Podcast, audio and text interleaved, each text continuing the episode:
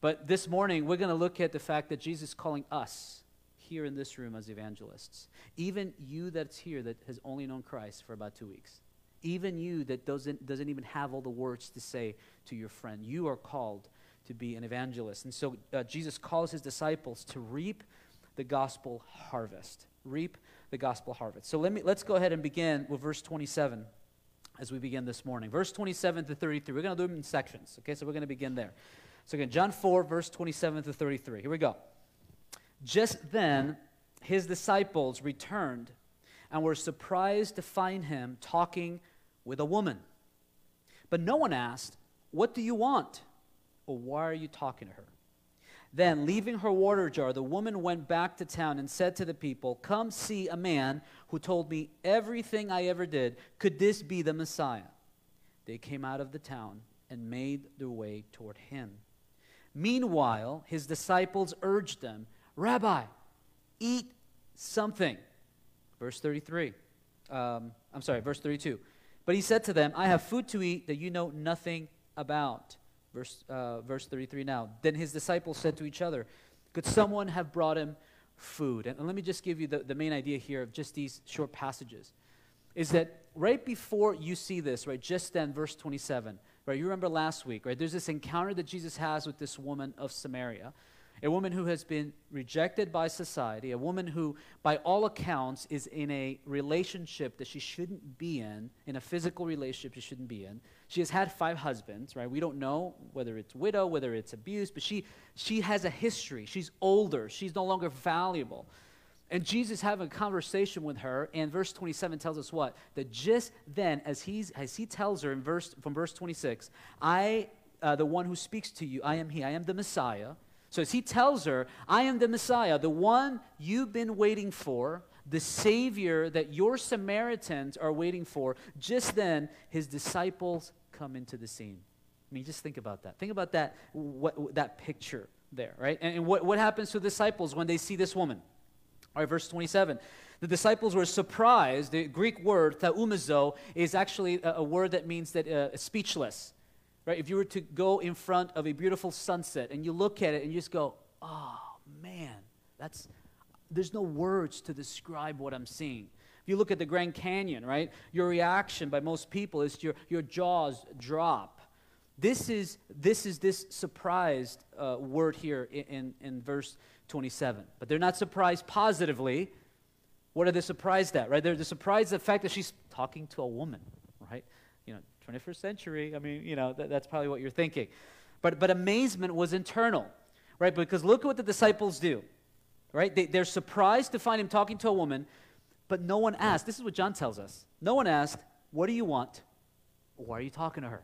Right? They were amazed, but they were eternally amazed, internally amazed, so much so that they, they, they were uncomfortable. They didn't want to ask the questions that they truly wanted to ask.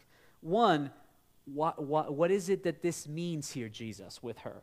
And, and number two, why are you even speaking to her? Right? The NASB, another, another uh, version of the scripture, says, What do you seek, or what do you, desi- what do you desire with this woman? Okay? And he, here is, here is important, uh, an important key here as we open this up in the terms of reaping the harvest that God has given us in terms of people. That there was nothing of value that they were witnessing. The reason that we're surprised very early on is because Jesus is giving attention to someone that you wouldn't usually give attention to. According to Jewish thinkers, and don't be mad at me, okay, this is just what the history tells us. According to Jewish thinkers in antiquity, it was a waste of time for a rabbi of Jesus' stature to even talk or be seen near a woman. Okay? Now, I know, I know, I know what you're going to say. I know what you're going to say. Don't get upset. This is not me. This is, this is what's, what's there. Now, this woman was also a Samaritan woman. Okay, Samaritans were half Jews, and they claimed to be in ancestry with Abraham, right? But they neither worshipped in Jerusalem like the Jews, nor did they uh, read the entire scripture. They only believed in the first five books of the Bible, the Pentateuch. They were sort of this offshoot, you know, uh, cousin of the Jews uh, that, that hated each other. And so, in front of the disciples' eyes, there's a couple of problems, right? Where did they go, if you remember from um, uh, the beginning of the chapter? They were going to get food. That's where the original Jesus said, Listen, go get me some food. I'm hungry and I'm thirsty. I'm going to stay by this well. I think I could get water here, but go get me some food. They go get food. That's, that's, that's why they stopped. Ministry stop was to recharge your batteries, right? And so by the time they come back, what is Jesus doing? He's preaching.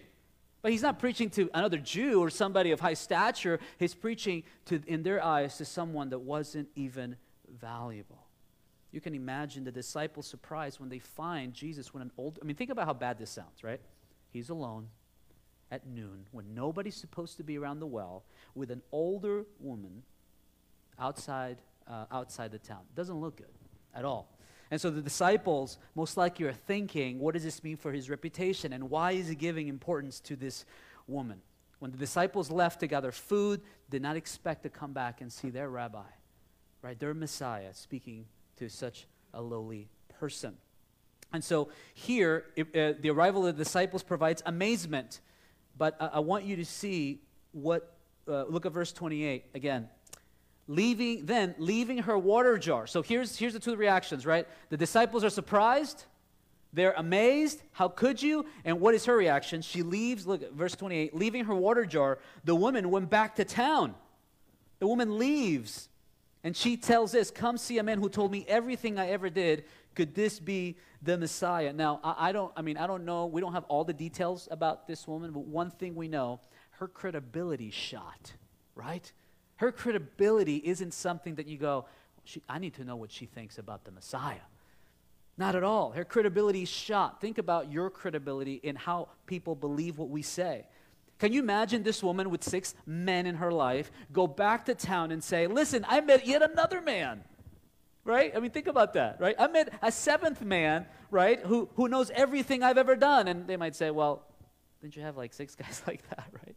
I mean, you, you already had this story. You've already met many men. What does she do? She says, Come, right? Signals an invitation to experience what she had experienced. And here's where we begin is that this woman, somebody lowly with no worth, was already uh, becoming a person uh, of evangelism. She was making an evangelistic call. Look how simple uh, her call is Come, see a man who told me everything I ever did. She shared with others what she had found in this person. Someone knew her. Someone knew more, more than she did. It didn't matter her status in society. It did not matter that she did not qualify to give uh, any, any type of say in religious affairs.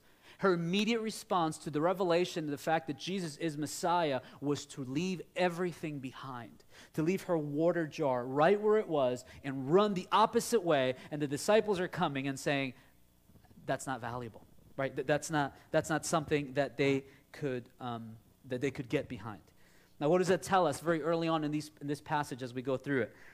Is that her confession is imperfect yet honest. Her confession, as she begins to make this evangelistic call to people, is imperfect yet honest. Look at this. She asked cautiously, Could this be the Messiah? I mean, that's her question. It's a question, it's not a, it's not a confession. Here at Garwood Church, we have something called covenant membership.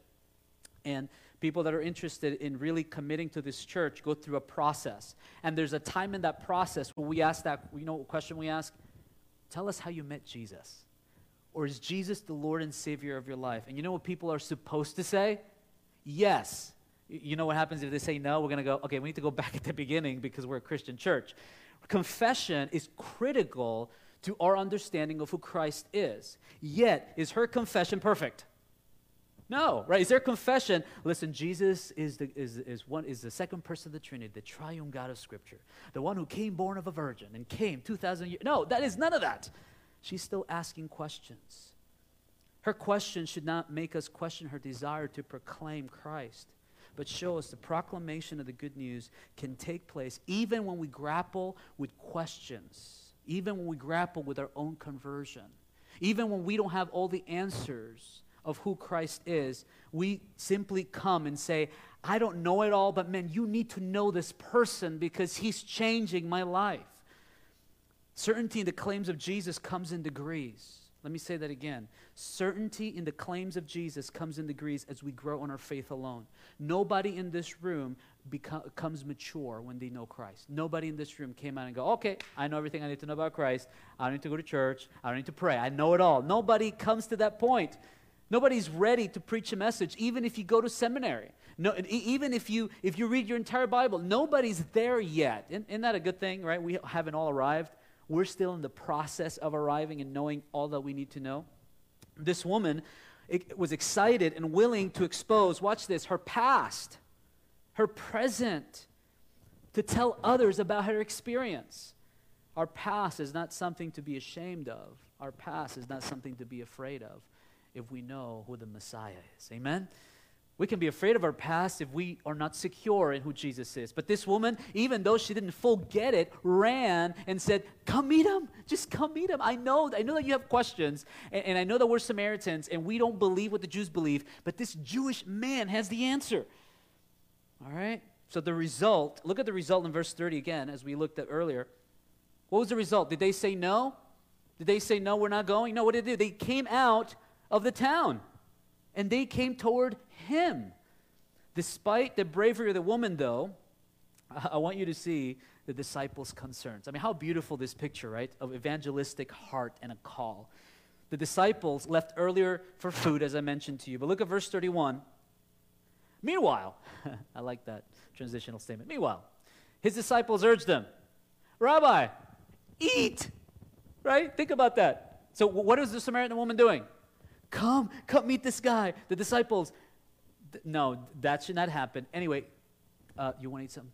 Because th- that's kind of why we are here in this Samaria region, right?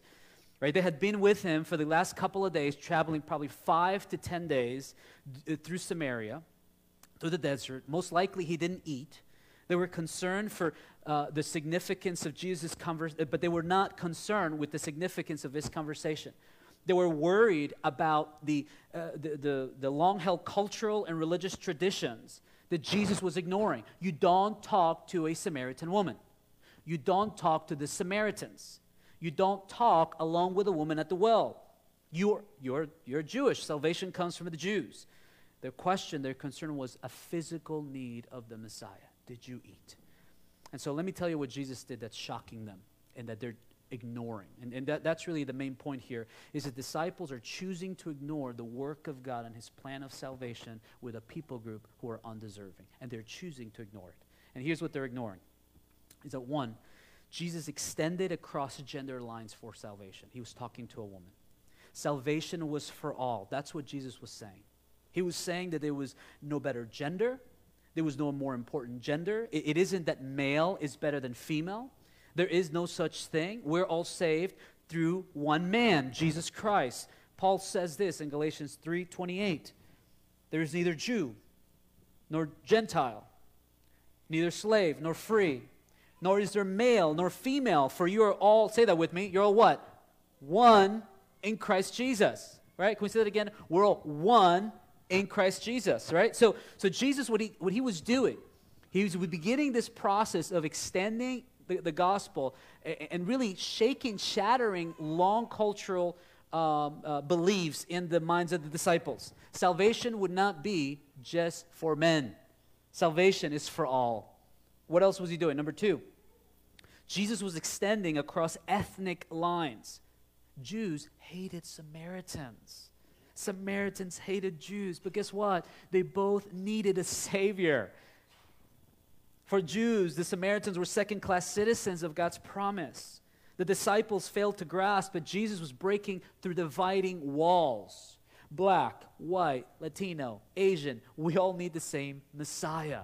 We all have the same God. Now, don't let this ethnic comment take you into some political movement, okay? I'm just saying, at the very least, we know that Jesus cares for our brothers, for African American brothers, for Hispanic brothers, for our white brothers.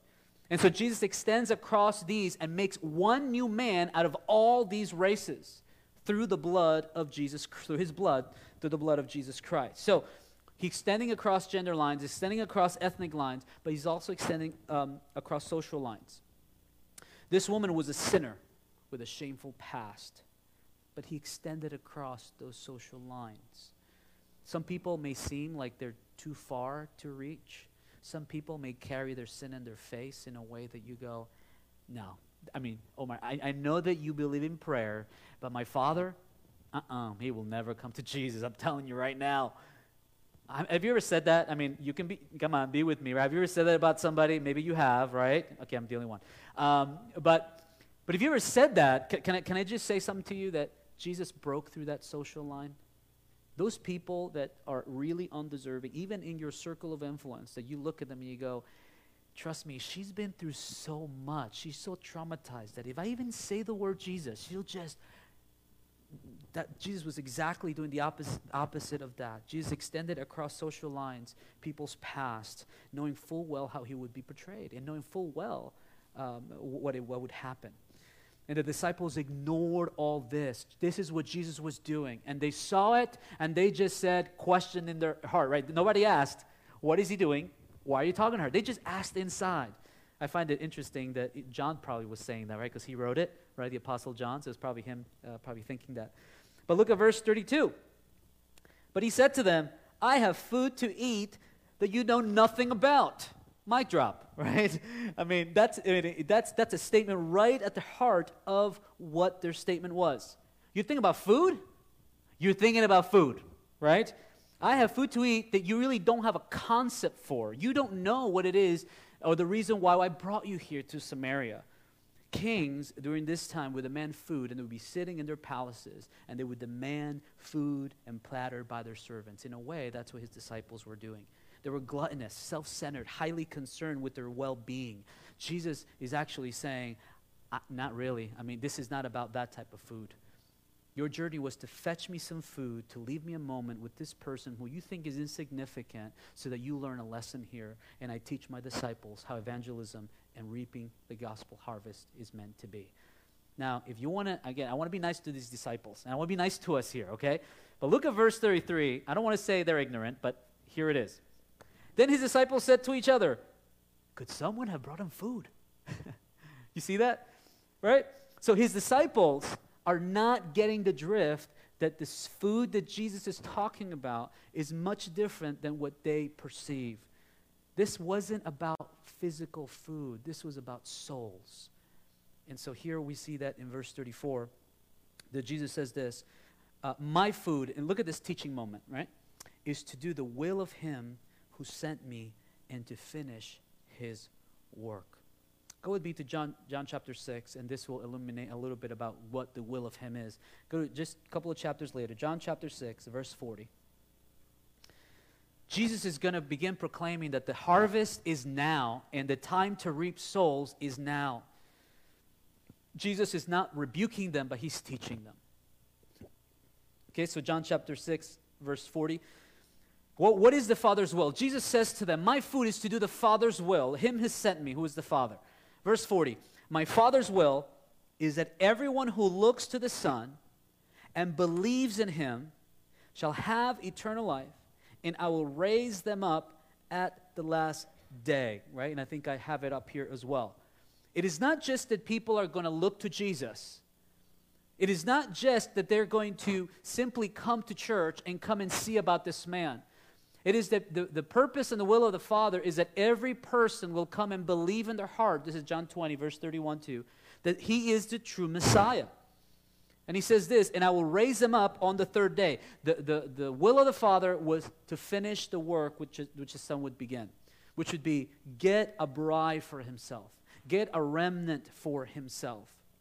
Jesus, um, it's not just that uh, people need to just simply hear the gospel, but they, they, need to be led to Jesus. At the very heart of Christ's mission is to uh, save sinners and to keep them saved until he raises them up again.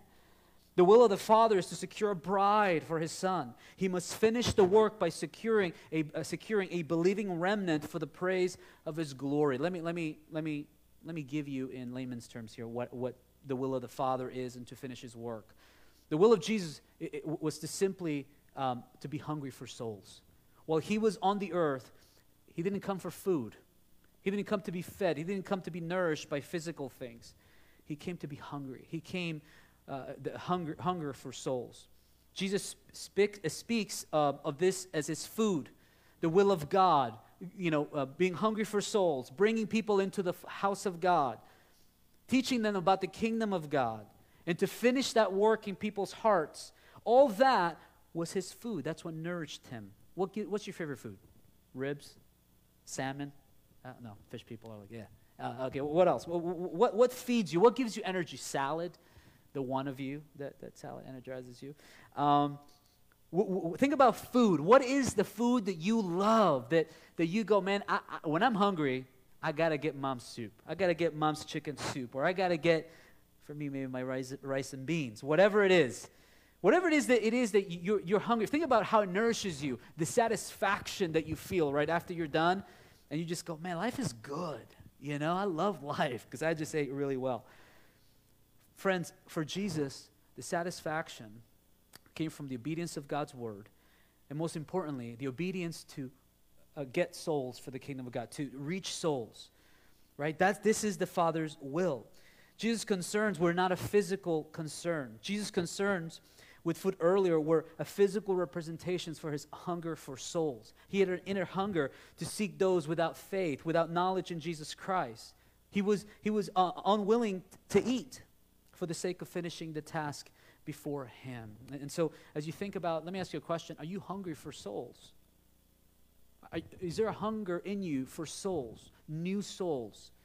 Not to fill the church, and I don't mean to bring people just here, but for people to know Jesus Christ. Jesus says, That is what nourished me, that is what fed me, right? And so look at verse uh, 35. He gives them an illustration. Verse 35. It's still, uh, don't you have a saying? It's still four months until the harvest. I tell you, open your eyes and look at the fields. They are ripe for harvest. Okay, to, uh, this time they were looking four months out into the harvest time, and Jesus is saying, what, what do you guys say now about the harvest? What do you, you look, you're waiting four months, right? Usually the harvest was in the fall, and they used to have the, the Feast of Sukkot, which is a Jewish festival where you celebrate the first fruits of the Lord during that time in the fall. And Jesus is saying, aren't you guys waiting four months, right, for uh, this, this harvest time? I tell you, open your eyes now, right? Look at the fields. They are ripe for harvest. They're ripe now. You don't have to wait four months to reap the harvest for the kingdom. The fact is that if you just open your eyes, think about how simple that is, right? Think about that evangelization method. How do you evangelize? Open your eyes and look to the fields. They are ripe. Harvest was a time of celebration, of reaping, of joy. Jesus gives the, points to a natural countdown to the harvest season and says, There is no countdown. Have you ever, have you have you ever thought, um, you know, when you're talking about telling somebody about Jesus and you go, next time I'll do it, right? At the right moment, I'll do it, right? Maybe I'll wait for the right time, the right place. What would you do if, if the harvest was ready now in, in, as a farmer? Do you wait? What happens if you wait? Right? You're gonna lose. You're gonna lose your harvest. Same here. And Jesus is saying, open not just your physical eyes, but open your spiritual eyes. Look at your fields. They are ripe, not four months from now. There is no time to wait. Not only was mankind created with physical eyes to see the beauty of creation, but man was given spiritual eyes to be able to see the deeper things of God. Paul says uh, this in Ephesians 1:18. He prays this over the Ephesians. I pray that the eyes of your heart may be enlightened. And that's what you see in the scripture. The, the heart is the eyes of the body. In fact, the way you see people is through your heart. You can't see the outside of the person and say, they're totally fine. You know, that marriage is right on. The way they raise their kids, that's perfect. You don't know by externals. The only way you know is by discerning with the eyes of your heart. It is so impossible to look at someone and, and to say, okay, you know what? He's ready for the gospel. He's ready for the gospel. That no, that's not ready. It's not a little later on. So you go preach to that person. We need this, there is spiritual seeing beyond the natural seeing. There is spiritual discerning beyond natural discerning. And the key here is love. Your heart needs to love God's lost people. Our heart needs to be tender to what we see. The disciples were thinking strategically in, in, their mind, physically. Jesus needs food, and there are people today who put an emphasis on the serving of the Messiah right? And I'm not saying there aren't gifts of service and administration, but, but oftentimes we worry about the person of Jesus and what we do for him. You, ever happen to you? Where you just, you do, you give, you resource, and not once do we share the gospel with others. Not once do we feel comfortable. Oh, I'm not the evangelistic type. I, I, I, don't like talking to people about Jesus because it's just, that's not me. I, I'm the guy that, like, you know, gives to the church, and I'm the guy that, like, serves. I'm the worship leader. That's my job. Or I'm the pastor, so that's what I do. Nothing of the case. If you saw the harvest, would you just stay there and not reap it? We can only see the need of the gospel with our spiritual eyes. There are people that from the outside are so tough and so rough, and they have a hard outer shell, and you just say, No, they're never coming to Christ. But are you looking at them with the eyes of your heart? Are you looking at them as a harvest field? Look at verse 36. Even now, even now, the one who reaps draws a wage and harvests a crop for eternal life, so that the sower and reaper may be glad together. Even now, now, not later, even now, if we go and preach the gospel and people come to know Jesus Christ, we're drawing a wage. A wage is a reward, misthos in the, in, in the Greek. It is time today to reap a, a, reward. How do we reap that reward, right? What, what do you mean, a reward? He's going to pay me to evangelize? No, the reward is the fact that you see souls change. The fact is that you see people's life and ideas about faith and Christianity change. The, the, the, reward is that you see people going from death into life. The reward is that you see marriages transform. The reward is that you see relationships that, that were broken restored families restored. A new life for Christ is a reward for us today, in the present. And there will be a reward in the age to come as well. Our wages are paid now as we see a person's life being changed. Now, the Samaritan region was not the harvest field that you would gra- uh, that you naturally would gravitate to. In fact, it was a barren field for the disciples because of the sociological and religious divisions, because it was Samaritans, right? But Jesus can yield a harvest in the driest of places. Amen? Jesus can, can, can bring fruit where you really think there is absolutely nothing there. You know why? Because he is the sower and you're the reaper. You're not the one putting the years of hard work in that person's life. We, what we do? We just reap the rewards of that person's life. Isn't that beautiful? If I told you that God has an assignment for you where all you're going to do is reap rewards, who would say no to that? Nobody. You would say, Sign me up, I'm ready to do it. Well, here it is. Your main role here on this life until we die is to be reapers of the gospel harvest. And, and we don't do that. We're being foolish as the disciples were. Disciples were called to reap this gospel harvest for which God has sown. Other people have also sown. Right? Think about, uh, and I'm going to bring this up in just a minute. Think about people um, in the Old Testament, right? Think of Old Testament writers. They were sowers. Think of John the Baptist. He was preaching during this time. He was a sower.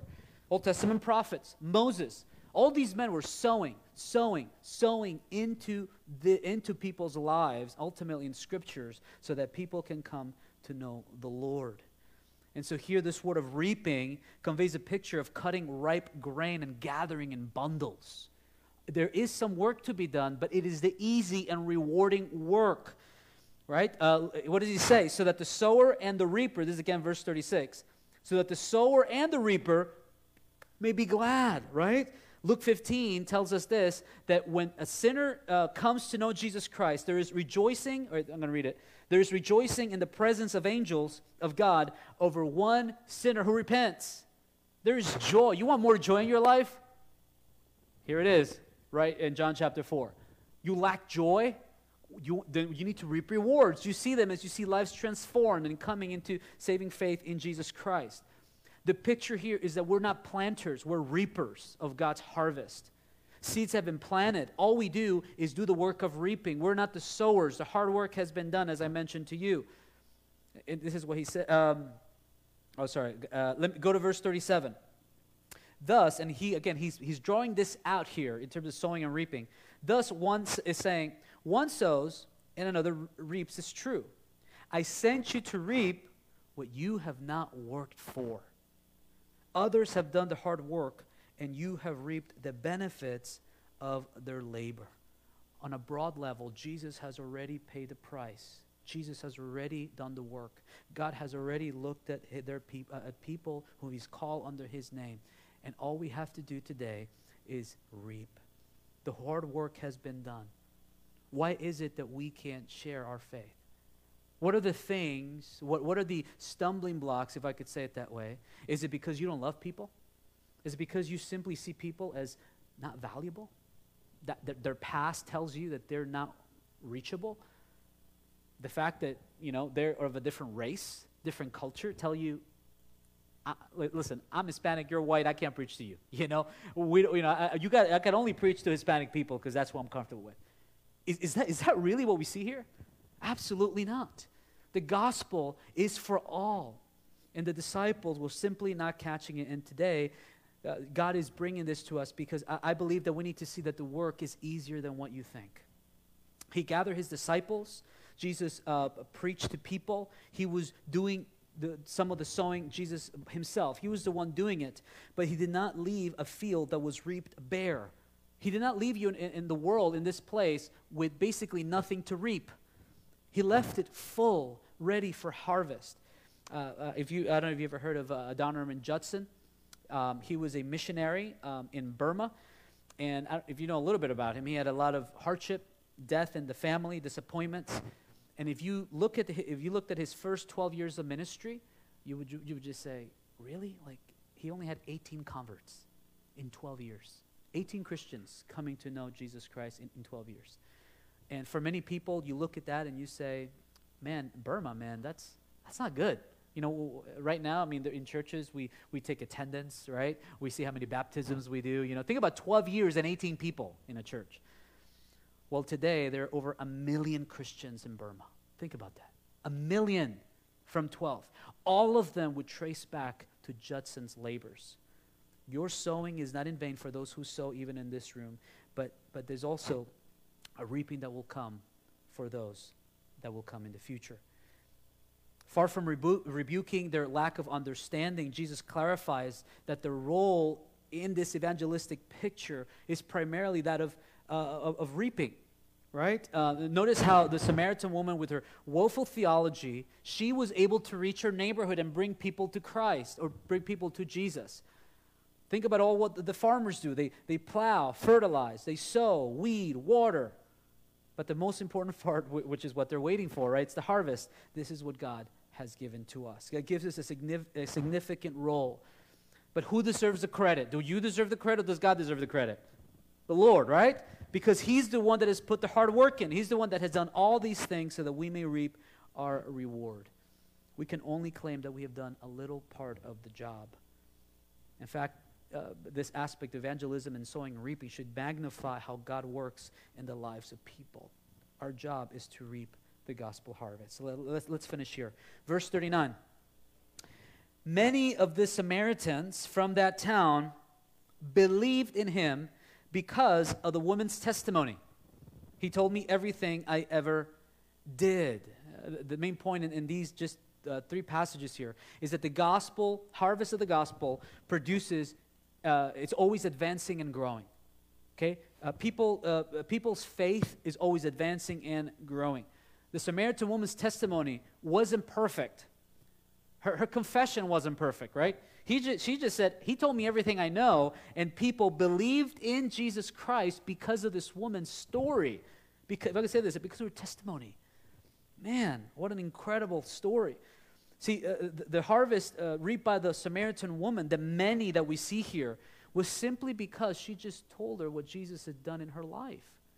For many of us, that, that encounter with Jesus, right? That, that first time we met Christ, those changes He has done in our lives are like blurred backgrounds, right? Many years ago, you know, ages ago, that Jesus did in my life. Well, if you want to know a strategy for telling people about Jesus, just tell them how He changed your life.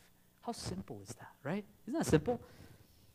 But, but that simplicity can get here in our head, and we can get so theologically worried about how to share and what to share because we don't want to tell them the wrong thing. And I don't really know all the verses, and I haven't read all the Bible, and I really, I mean, I believe in Jesus, but I don't know the whole thing. She didn't do any of that.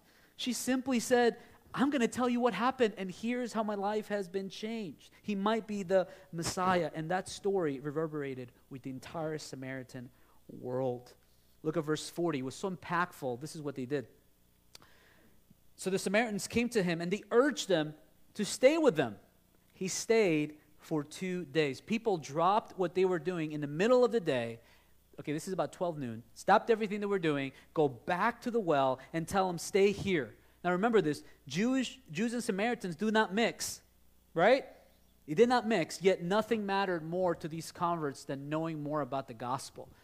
So here we have G- G- Jesus, a Jew, coming to Samaritans, right? And now what do you have? Samaritans coming to a Jew. You begin to see reconciliation even in social and ethnic lines because of the gospel. You guys see that? Right? It didn't matter what their background was or their story.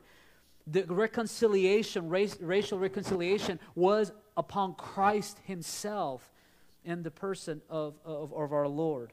The Holy Spirit can break down barriers that the world has erected. If you look at all that's going on across our world and you think about how this is a gospel moment, and you go, What do you mean, gospel moment? This is all about race. This is all about politics. Not at all. The reason why we are where we are is because we have removed Jesus from the encounter of political and social lines. Only the Holy Spirit can break down these walls through, uh, through Jesus Christ. As stories are powerful, and this is what we see here, that as stories are powerful, but they cannot produce true gospel or gospel growth in people. Your testimony is powerful, but it is only as powerful as people's desire to grow. The testimony of the woman produces an urgent desire on, on these people to get to know Jesus, and Jesus himself now becomes the one who tells them. Right today, Jesus speaks to us through his word. Jesus speaks to us through his church. Jesus speaks to us through the sacrament, through baptism, through the Lord's Supper. He's speaking to us. These are the testimonies of Jesus Christ. He speaks to us through the person of the Holy Spirit. Our testimonies lead people to Jesus and a hunger to know more about Christ, but people depend on the revelation of Jesus Christ himself to affirm their belief and faith. You can only eat off somebody else's growth for so long. You guys capture that, right? You can only grow of your pastor's supply of food for so long. You can only eat off the church's love for so long. You need Jesus Himself to teach you and to feed you. Amen? That's what we need. This church will be imperfect at some point. I'm going to say some crazy things at some point. You're not going to like me. let me tell you, that, that's, that's normal because I am a sinner. I, I, I, we are, you know, this is where we are. We're, here's perfection. Here's, here's Jesus, right? And we're on the sides, and we're, we're touching, uh, we're touching the perfection and the glory of God in different places, but it will never really reach there until He comes back. Until that day, we depend upon Christ Himself and alone to teach us about Himself and not on people. We have an influence, but we're the reapers. You guys catch that? We're the reapers. We're not the sowers in this, to this extent. Verse 41. And because of his many words, uh, because of his words, many more became believers. So you have a first batch, woman's testimony, and now you have a second batch uh, here by Jesus' own words. And they said to the woman, uh, We no longer believe just because of what you have said, but now we heard for ourselves, and we know that this man, here, here's the confession. Watch this. He really is the Savior of the world. You guys see this? John chapter 4 begins with a woman simply calling this man a Jew. Then she looks at him, calls him a prophet. Then later he says, I'm the Messiah. And now all these people are saying what? He's the Savior of the world. You guys see that beautiful picture John paints for us here? Faith doesn't come all at once. Knowing Christ doesn't come all at once. And the Samaritan woman and these people needed this type of process to come into saving faith they no longer implies that they no longer maintain their belief upon this woman, but they maintain their belief upon Christ himself. What's the result when you meet Jesus? You confess he is Lord. You confess he is Savior. People need an opportunity to hear the gospel for themselves. To say that Jesus is the Savior means this people recognize that they need a rescue. We, I believe we need that every day. We need to recognize I need, a, I need rescuing this morning. From who? Myself. I, Lord, I, I don't like myself. I need you to rescue me. And, and the only way we're rescued from our sin, from the weight of this world, is through the person of Christ. The title of Savior had a rich historical background. Ancient Greeks referred to their gods as saviors. Romans applied it to the emperor. All these people, they knew what a Savior was, but, but here they're proclaiming him a Savior, not of an empire and not of a group of people or religion, but of the entire world. It is only through Jesus by whom the world is saved. So let me, let me close here. And let me give you just three, um, three principles I think are helpful here. And I hope that, that this helps you this week as you interact with others. One, interactions with non Christians are meaningful and full of Christ centered purpose. Interactions with non Christians are meaningful and full of Christ centered purpose. Think about all the interactions that you have with people who don't come to, these, to this church. All the interactions that you have with people that simply, you know, they got no business knowing about God. Let me just say this they're meaningful. Just take that home. They're purposeful. Disciples' concern was in the well being of the Messiah. That well being, that focus on Jesus, the person, the physical person, overshadowed the evangelistic purpose of the meeting with the Samaritan woman. Our personal time with Jesus or our desire to serve Jesus, you know, physically, should not overshadow the importance of our conversation with unbelievers, even in our own family. Every moment, even Valentine's Day, could be a time where you can talk about Christ. So, number one, interactions with non Christians are meaningful and full of Christ centered purpose. Number two, Christ transforms self centered people into bold proclaimers of truth. Last week, we had uh, the Super Bowl, and everybody wore their jerseys. Um, and especially, there were some uh, Eagles people around here, which on the left, whatever. Let's just not talk about that. But, but you know what they were doing? They're like, Eagles. Like, you know, have you ever seen a stadium, how proud people are of their team? How bold it is to say, I'm an Eagles fan. Or I'm, a, I'm, not, I'm, not, I'm not proud of being a Jet fan, but they, uh, let's just say somebody was a Jet fan that was standing up here, and uh, he was proud of that. Right? We're, we're, proud of so many things. Look at my kid. Look at him performing, right? Facebook, social media. Look at my kid. Look at my kid. When you see the kid, we, yes, we know you love the kid. Your kid's amazing. He plays piano. It's great. Because we're, we're, we're very bold about things we're passionate about. Isn't that true? We tell others about these things. But, but here's what we see in this passage that Christ transforms this self centered woman into bold proclaimers, not of her favorite team, not of her kids, but of Christ. How much boldness do we have to proclaim the name of Christ before others? Again, this is even in our circle of, of influence, right? Transformation doesn't happen all at once, but we are called to be bold. Do not ease into gospel complacency, but seize every moment for evangelization, right? So, again, think about that. Think about it for a moment. Are you a bold proclaimer of Christ's truth? Let me finish here. Our goal in evangelization is, is this simple. Okay, this is, this is so simple. Is to lead people to Jesus. To lead people to Jesus. It, it, it is a job. It's a job with rewards. We only reap what God has planted. But if we are like his disciples and simply worried about the external stuff, the other stuff, that has nothing to do with people. We have lost the true heart of the gospel. Amen. Let me pray. Let me pray.